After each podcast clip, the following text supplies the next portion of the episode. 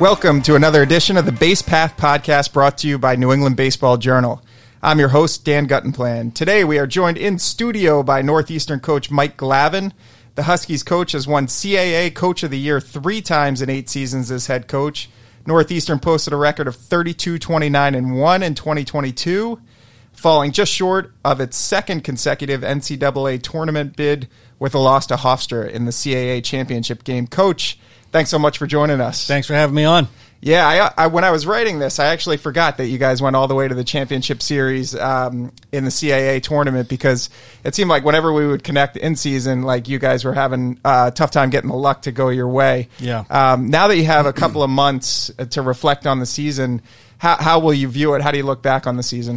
Well, it's still a, a, successful season. You know, I think finishing with what you said, you know, we, we got to the championship game. And I think at the start of every season, if you can say, hey, we got to the championship game, we can get there, you take that, right? So, um, in that perspective, we, we, we accomplished a lot. We won over 30 games, as you mentioned. I think we had five wins against top 15 teams in the country, um, highlighted by a win at Clemson and, and sweeping, uh, I think, number eight team in the country, NC State at that time. But it was an uneven season, you know, a little bit up and down. We, we couldn't, um, we had a hard time getting some winning streaks together and putting some stuff together. So, um, but the guys had some really great games. Um, we finished strong, as you mentioned, and uh, disappointing ending because we didn't defend our title to the fullest and, and, get back to a regional. But but again, as if you look the whole body of work and what the team accomplished this year and getting to that championship game, uh, you know, when you can get to that game and it's a disappointment, I think that's we put ourselves in a pretty good position.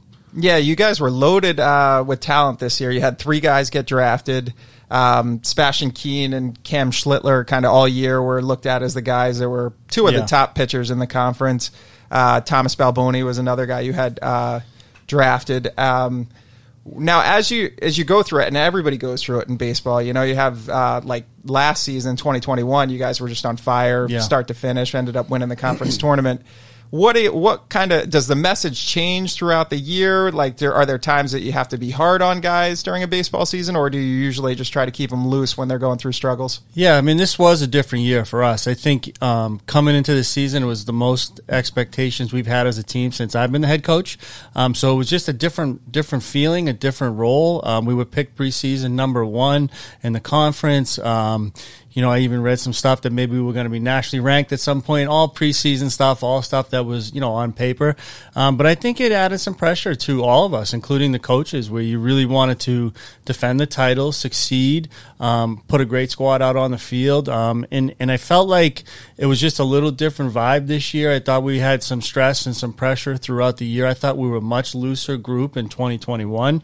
Um, and I think there were a lot of factors for that. Certainly was, you know, coming off COVID and I think guys were just really excited to be out on the field again, and and it was a different feeling. Whereas this past year, we knew we were kind of back to normal for the most part, um, and and I felt like we we had a lot of pressure and stress on us, and I think at times we handled it well, and other times I think we struggled with it. So um, I think we learned a lot as coaches. I think the returning players learned a lot, and we we found out that teams were gunning for us. You know, we were no longer the fourth or fifth you know pick preseason and a team that oh yeah you know they're on the come they're a good squad you know that kind of stuff. It was no they're the team to beat.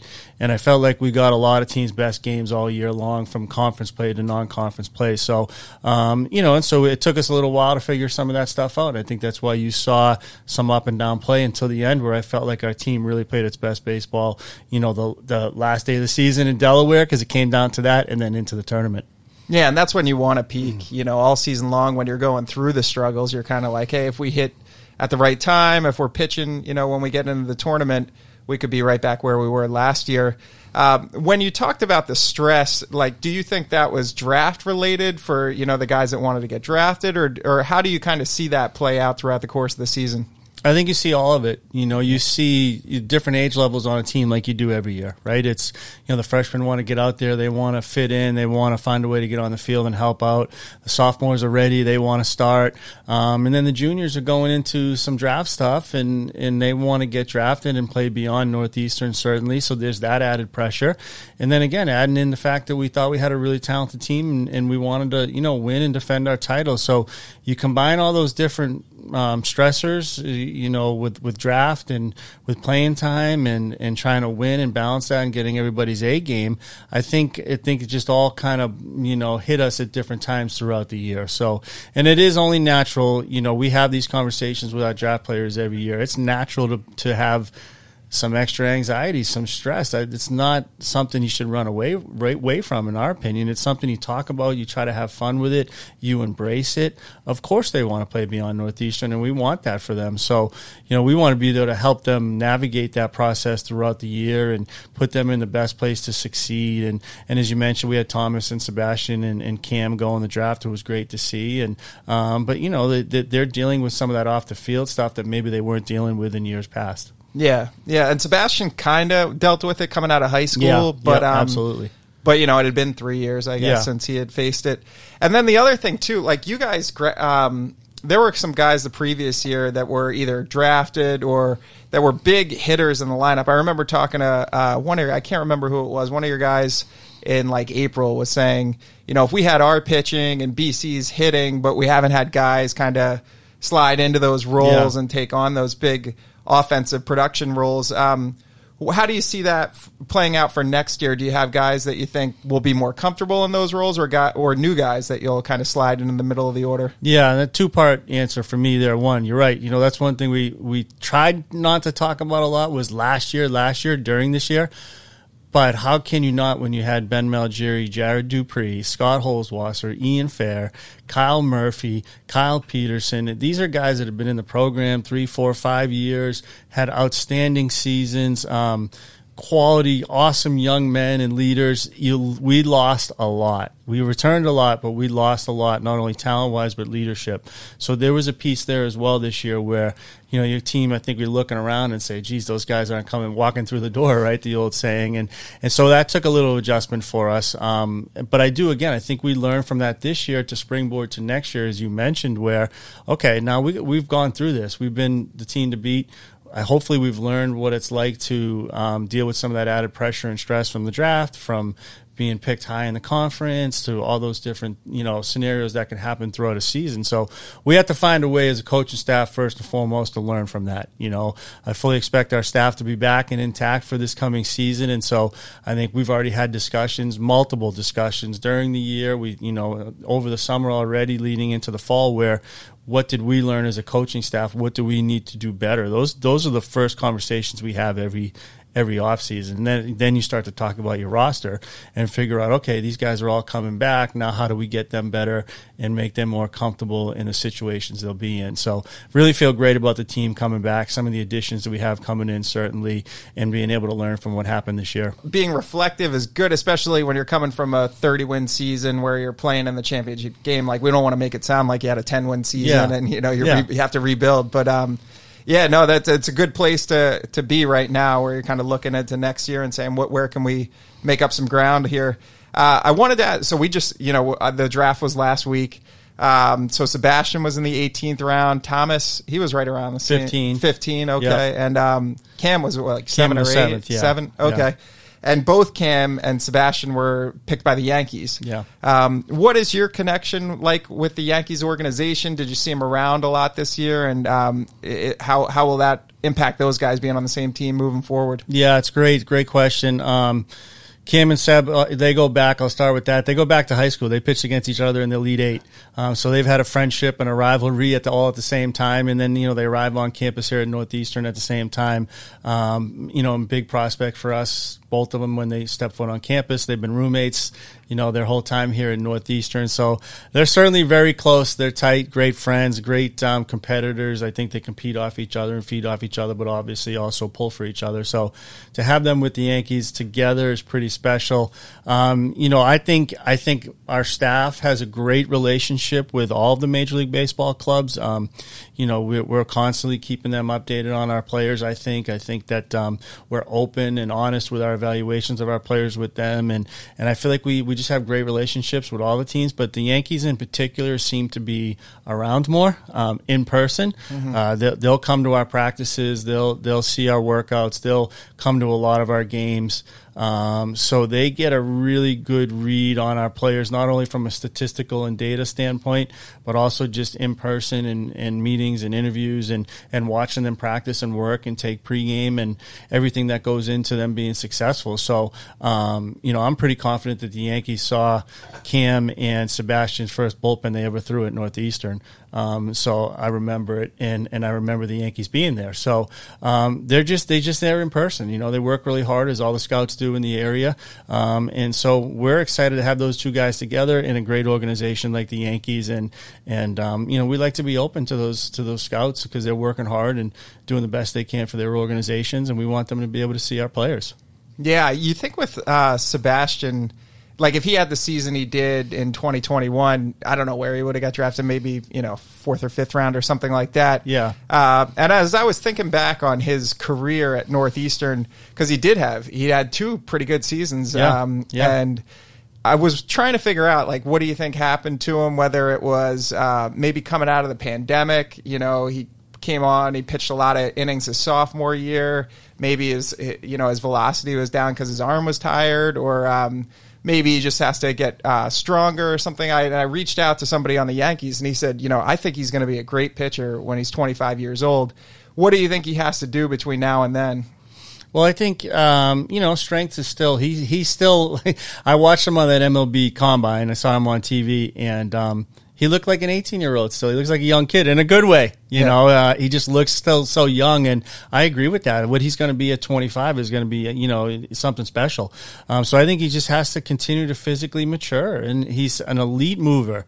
He has elite arm speed. He has elite hand speed. None of that has changed. He still runs his fastball up to 95. Um, he still can have a wipeout slider. He worked really hard at Northeastern to get a curveball and a changeup.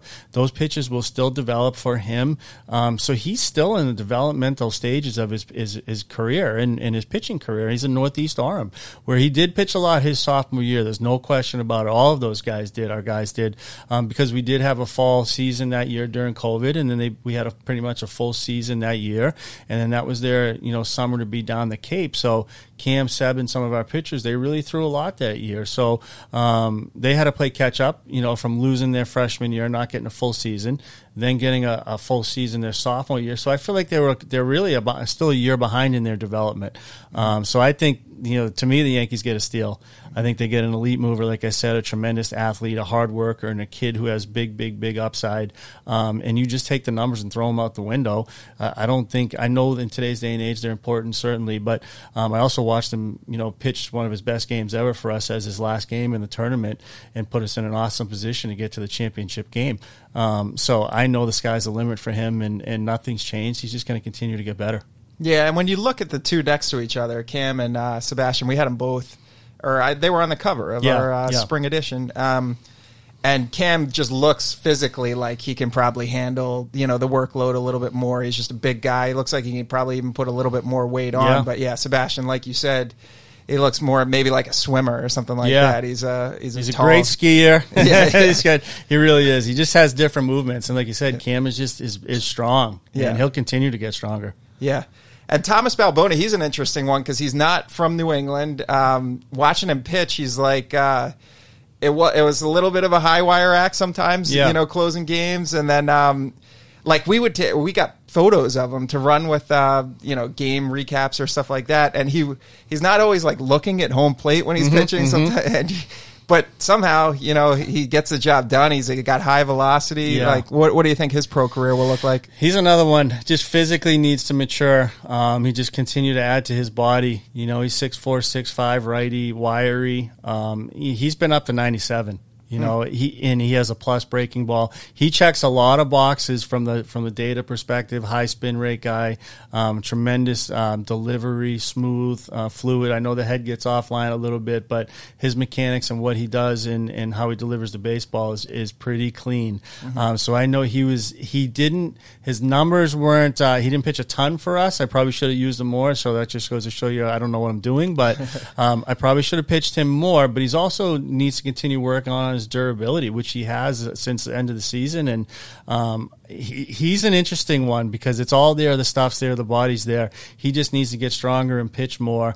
And he's another guy. Of course, I'm biased about our guys, but I think he's a steal. I think I think he really has a great chance to progress nicely throughout the Padres system. Yeah, and you guys. So with three uh, MLB draft picks, you had the most of any Colonial Athletic team. So that was um, also a nice cap to the yeah. season. Yeah, it's exciting. Um, wanted to ask, so there are a couple of guys emerged this year. I don't know, I, unexpectedly for me, probably not for you because you're uh, a lot more tied into the program. But um, Mike Sirota, he was a really good freshman, especially um, in like April. He came, or not April, probably more like February or March for the Yeah. college season. But that Yeah. first month, he was really good. Uh, Yost, uh, you used him in a, a bunch of different roles this year. He was really strong.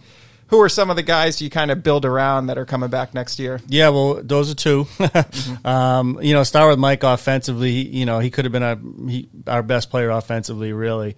Um, he does so many things well as a freshman uh, elite defender, elite arm, elite speed, um, above average bat speed, has power. I mean, he really can do it all. Um, he, you know, he got dinged up a couple times this year and he stay healthy, but um, he was trending towards having just a really impactful, incredible freshman season. So we, we really missed him you know the last five or six weeks offensively. So he's tearing it up down the Cape right now.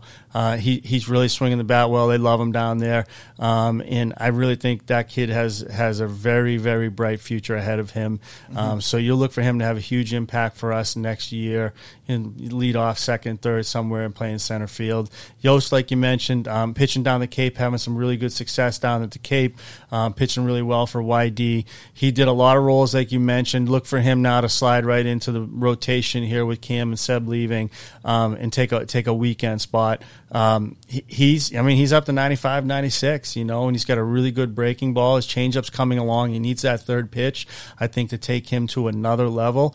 Um, but look for him on the weekends. Wyatt Scotti, um, you know, he's, I don't want to say he's the Greg Maddux of pitching, but for us, his, he's, he pitched a couple games that were under two hours this year, nine inning games. Just, he just gets the ball, goes, pounds the strike zone, throws strikes at a high percentage, has a plus plus changeup, um, really can command his fastball. His sliders improve so much. So he's a guy that will, you know, continue to be in the rotation for us. He's been there since the freshman, his freshman year. So we look for him and, you know, him and Yosti to be in the, in the ro- rotation for us on the weekend.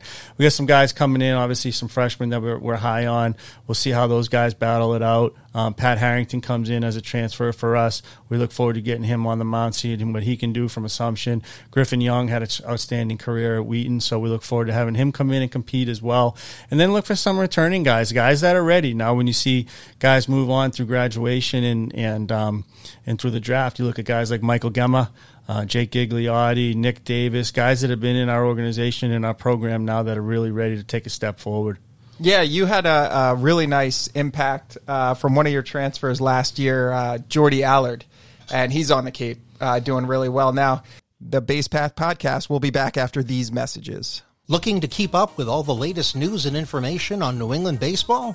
New England Baseball Journal and BaseballJournal.com are the premier resources for information and inspiration on the New England baseball scene.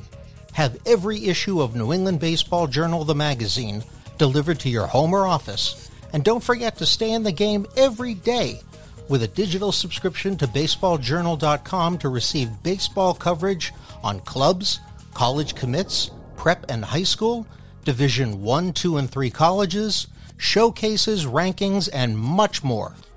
Get in the game and behind the scenes now by going to baseballjournal.com.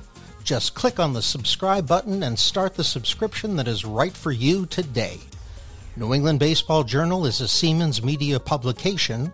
Seamans Media, inspiring, informative, insightful. Are you serious about playing your sport in college? Do you need a flexible education that allows you to maintain your practice and competition schedules while also preparing you to succeed at the next level? You should check out the University of Nebraska High School. UNHS is accredited and offers more than 100 online courses, including NCAA approved courses to protect your academic eligibility. Students can earn a UNHS diploma or take a single course for transfer credit. Courses are college prep, self paced, and available 24 7 365. Enroll anytime and take up to a year to complete a course. Visit highschool.nebraska.edu today. This fall, Quincy College in Quincy, Massachusetts drops the puck on its first ever hockey season in the City of Presidents, just 10 minutes from Boston. The Granite, as they're known, will play in the CHF Collegiate Hockey Federation against Babson, Mass Maritime, Nichols, Sacred Heart, and D3 programs at UNH and Farmingdale State in New York. The Quincy College Granite will be well coached. Kyle Robertson has been coaching regional junior teams for 20 years, and over 100 of his players have gone on to NCAA programs. Kyle's assistant is Matt Gibbs. Gibbons, who's been coaching at North Quincy High for 12 years and won three titles there. Three years ago, he was the MIAA Coach of the Year. And as far as the educational part, Quincy College has a lot to offer 37 different two year degrees, and it's super affordable. There's even a new four year business management degree that costs much less than other four year schools. Want to make some history in a first year hockey program? Now's your chance. Get more info at quincycollege.edu forward slash hockey. I remember I was down uh, at UConn. Um, I don't know what it, March or some sometime around that, and he had like twelve transfers that were uh, contributing to, or Coach Penders had about twelve transfers, and he was just saying like he learned when he was in the American uh, conference that you couldn't always win with freshmen. You know, mm-hmm. you needed to kind of yeah. stock your roster with uh, transfers. He had a ton of them last year. Um, and I know it sounds like you know you you obviously had Jordy con- be a big contributor last year. He may end up signing. Uh, do you has your philosophy changed at all on transferring or the NCAA transfer portal, or are you, are you still doing what you've always done? I think it has changed. You know, we have to change with the times and what's going on. And but Jordy's a perfect example. You know, I'm glad you mentioned him. Just incredible season for us. Another guy that he can do it all: start, close, long relief, short relief, takes the ball. Can can't pitch him enough because he gets bored. If I don't pitch him, he gets annoyed at me. So I got I got to get him out there. Um, but he's a perfect example when you add a transfer who's who's had success comes from a program that you're familiar with, a great program at Babson. We're familiar with the program. We're familiar with the coaches. Those are slam dunk transfers. Those those aren't. So to us, that's there's not a lot of high risk there. You know, you, you get a really good feedback and information from their coaching staff. You know, you get an outstanding, standing character kid along with a talented kid. Jordy was a, as a seamless transition as you'll ever have for a transfer. So I think we are changing. The game is changing. I think we Northeastern baseball needs to adjust as well. Um, I, I, felt I think we had one of the youngest teams in our conference this year, as, mm-hmm. as you mentioned. You, you can see that when you we started a lot of freshmen at times, four of them, plus some guys coming out of the you know on the mound and you look out and the other teams are, are more physical than you and older and you, and you know they've had some transfers or older players in their program. So I think you can enhance your your your roster certainly through the transfer portal you end up losing your own guys which we have done this year. Some of our guys have decided to go in a different direction um, and, and try to get more playing time and pitching time, which is natural and great for them. And then we need to fill those voids through through the transfer portal. Also, have to fill the void of guys being drafted. Mm-hmm. Um, so when you can add a 21 year old, a 20, 22 year old to your roster that's ready to play and had success, and they're coming from programs that you trust and their coaching staffs, you know, to me, I think it's um, it's a really great situation. So you don't want to. I think it's like anything. We almost equate it to like pro pro ball, right? Like our major league team. You still want to build up your farm system, so to speak, which is all your recruiting, and try to keep bringing in that young talent, young talent, and develop it. But every now and then you got to add through, you know, free agency or the transfer portal and fill some holes that you have that are immediate needs. And we feel like we've done that this year. Yeah, I remember coming down uh, for that story, you know, for that spring preview uh, that we did, and Jordy was in the bullpen. We talked for I don't know twenty minutes or something. He's just throwing, you know, he's pitching the entire time in the bullpen. And you're like, you can't get this guy yeah, out of the bullpen. Yeah. He's in there every day. He, I mean, you can't get enough of guys like that. He's a special yeah. kid. He's just a hard worker. He's a true team player, and, and and there you go. There's a there's a transfer that's an absolute perfect fit. Yeah. Now, uh, with the transfer portal, like you said, guys end up leaving too what are those conversations like? Are they, you know, hey, I'm leaving, okay, get out of here, or like, do you, what? How does that go? No, I don't. I don't hope they're not like that. They haven't been. You know, I don't want them to be. I think you got to have uncomfortable conversations. Um, but you can make them, um, you know, you can try to do what's best for the student athlete and try to help them or, or just have mature conversations, you know, where, you know, from their perspective, they're maybe not happy with playing time or pitching time. And, um, you know, we're coming off a season, like I said, we sort of an up and down year, but I think at the end of the regular season, we were third in the country in ERA. Um, when I say that, like we really pitched well so it's hard to get innings, you know, sometimes obviously when you have a staff like that. So, you know, some pitchers they want to go somewhere where they feel like they can get on the field earlier. And I understand that 100%. And, and that's one of the reasons why the transfer portal is there. And same with position players where, you know, they want to get out there and play. And if they feel like they can go somewhere else and get a better opportunity, get more at bats, it doesn't need to be a conversation. Hopefully that's, you know, contentious or you just slam the door. It's not like that. It's to me, at least our conversations this year, because we did have some players leave. Those conversations were, I understand. Okay, um, what can we do to help you? If there are any teams you want us to reach out to, or if there, you know, once you get on that portal, whatever it may be, you know, if you're talking to teams, have them call us you know so you're trying to help those guys and or you from the coaching's perspective and you're telling those kids they want to know where they stand for the following year as well and so you may say to them, hey, this is where we see how many innings you're getting or how many at bats you're getting. And they may not have an intention of leaving. And then when they hear that, they may say, okay, maybe I'm, I'm going to look somewhere else and go play somewhere else. So, but to me, you can have those uncomfortable, mature conversations in a way where you're still going to help the student athlete any way you can. And so we've had some guys move on they found new programs. Excited for those guys. I hope they don't come back and haunt us and beat us, but I'm really happy that they've been able to move on. Hopefully, find a spot that they're going to thrive and, and succeed at. I mentioned uh, Mike. Sir, is it Sirota or Sirota? Sirota. Yep. Okay. Yep. Um, so he came in and contributed right away, which is unusual for this level of D1 baseball. You know, for guys to come in, you had you've had guys do it before, but uh, like you said, it's a, a, little bit easier to project the transfers, you know, especially that have performed at the high level around New England. Uh, do, how do you like your 2022 recruiting class? The guys coming in this fall, and do you see any guys kind of sliding in right away?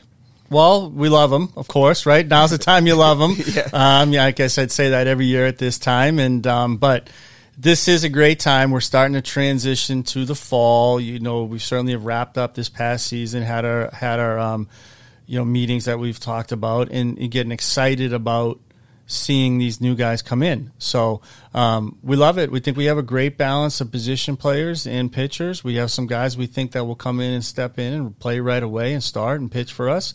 And we have some other guys that may need to develop. And I think that's natural for any freshman class.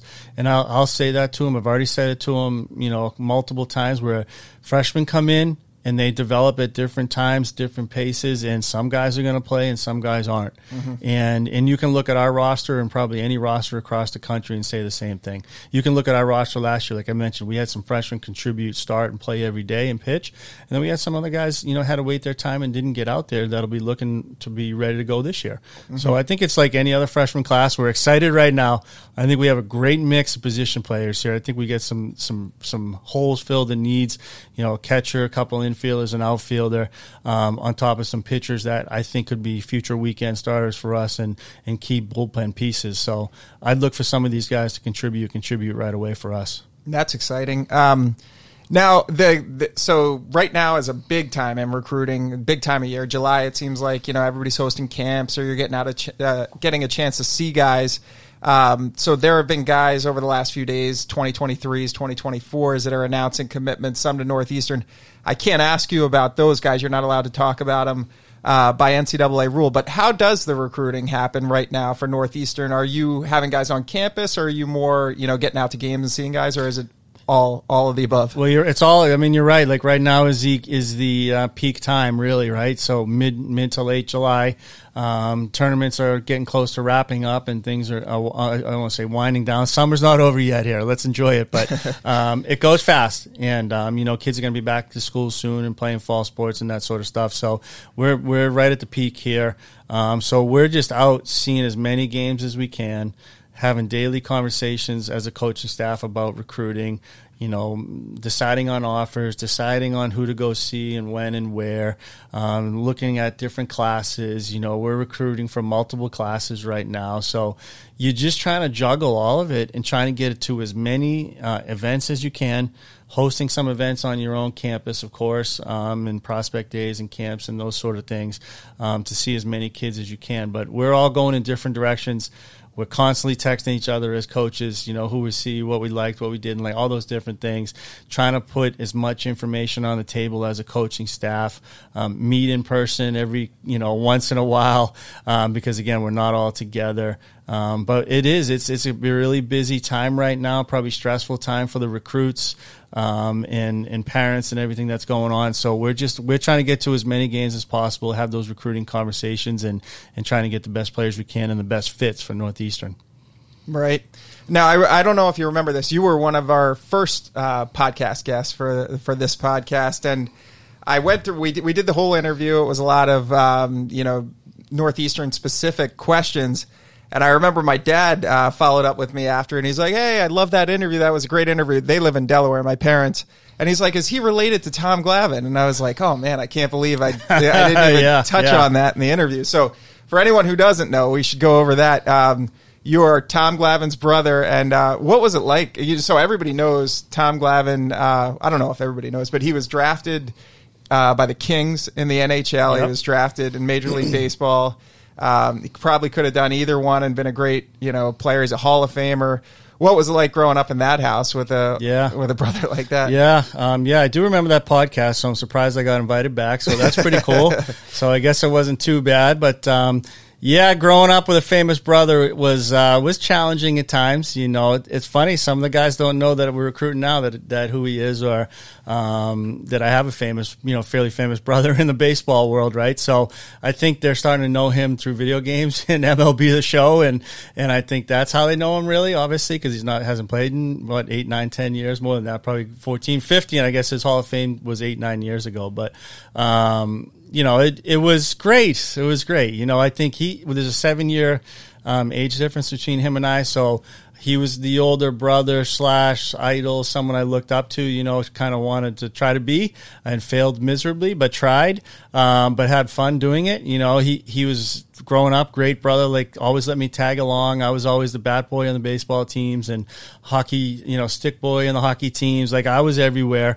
Uh, he was for the most part, and he'd always let me tag along on wiffle ball games and street hockey games and that sort of stuff. So, uh, great brother, and then just kind of let me do my own thing too. You know, I don't. He wasn't like a uh, a shadow always watching over me and giving me a, you know a million tips. It was kind of just whenever I needed something or I wanted to talk baseball with him. But um, I learned like everything I learned was just through watching him and just being around him. Yeah. Maybe more than the conversations, just watching him how he did his work, how he worked in the off season, how hard he worked.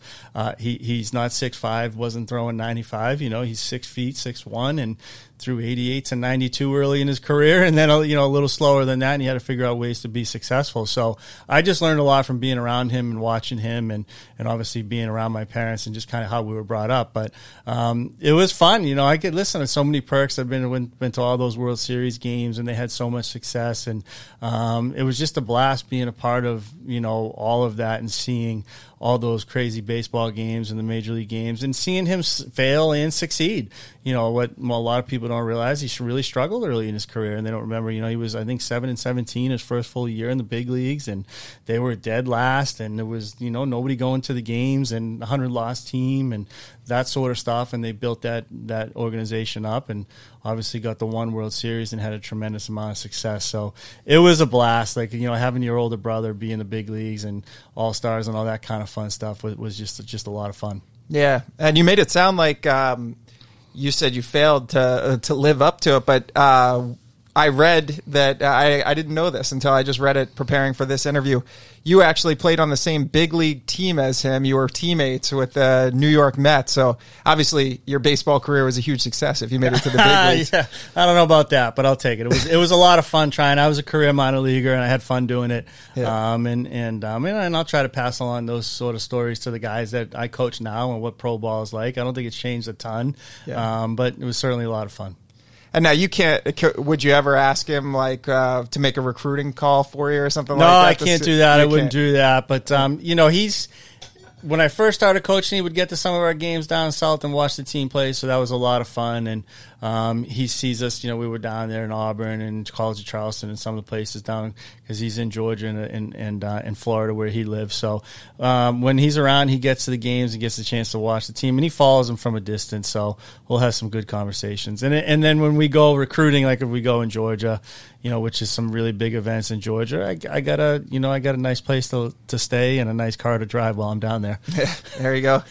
Uh, so, what will the last question for you? What will the rest of the summer look like for you? Is it is is August as busy recruiting wise, or do you, ta- do you get a chance to take a break? August is a little slower. You know, we're going to finish strong here in July um, into the first week of August. I may or may not be going on a vacation here. I, I can't disclose that, but I'll probably be away for a week for sure, at least, um, heading out with our family. But, um, you know, I know we're in great hands with Kevin, you know, Cobb, who's just an outstanding pitching coach, guys. I, I should have mentioned already, but our staff is awesome. You know, I, I just love what those guys do and how hard they work. And Coach Cobb, our pitching coach, as I mentioned, Nick Puccio, who, who works with the hitters, those guys do a tremendous job not only developing our current players, but recruiting and, and Chris Bosco, who's our, our volunteer assistant, who's just, just incredible. So blessed to have those guys as a part of the staff and be around. So I'm lucky I can go away and know that we are in good hands, and then those guys will maybe have a little fun towards the end of August and get a chance to go away with their families. But we'll be grinding it out here for the next couple weeks for sure, recruiting, and then it'll start to slow down,